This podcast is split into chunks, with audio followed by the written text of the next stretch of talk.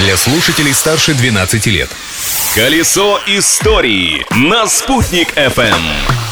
Большой солнечный привет всем, кто настроен на уфимскую волну и потребление интересной информации. Ныряем с головой в историю этого дня. Командует погружением Юлия Санвердина. Сегодня 6 ноября. Прорыв дня.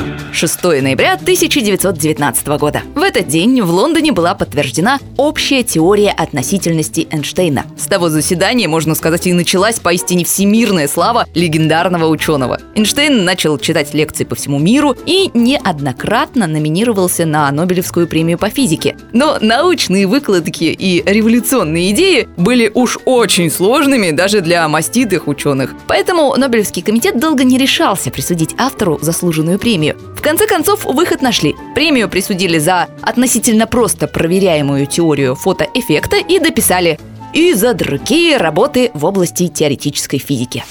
События дня. А у нас в Уфе 6 ноября 1970 года вместо старого железнодорожного вокзала был построен новый. Но не тот, что стоит сейчас с куполом, траволаторами и прочими современными удобствами, а предыдущая его версия.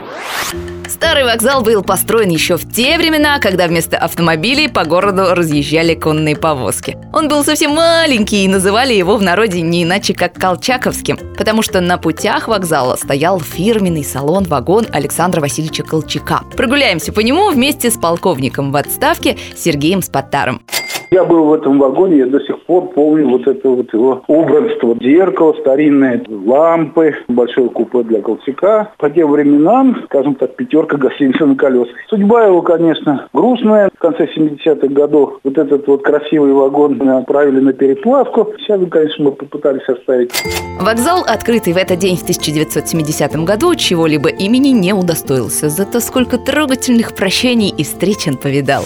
Открытие дня. И еще одна уфимская история. В этот день, в 1936 году, в Доме пионеров был открыт Уфимский театр юного зрителя. Отработав первый сезон, театр стремительно шел к светлому будущему, но все перечеркнула Великая Отечественная война. В 41-м театр расформировали, и его артисты разъехались по разным фронтам. Но спустя почти полвека после победы в 1989 году было принято решение о воссоздании Республиканского театра юного зрителя. Первым спектаклем на новой сцене Тюза стал спектакль «Кто украл трамвай?». Существует ли Тюз в наши дни, спросите вы? Конечно, только именуется он отныне Национальным молодежным театром имени Мустая Карима. Надеюсь, вам наша прогулка по истории дня пришлась по душе. Если так, я, Юлия Санвердина, жду вас завтра в то же время в том же месте. Ведь прошлым нельзя жить, но помнить его необходимо. Колесо истории на «Спутник FM.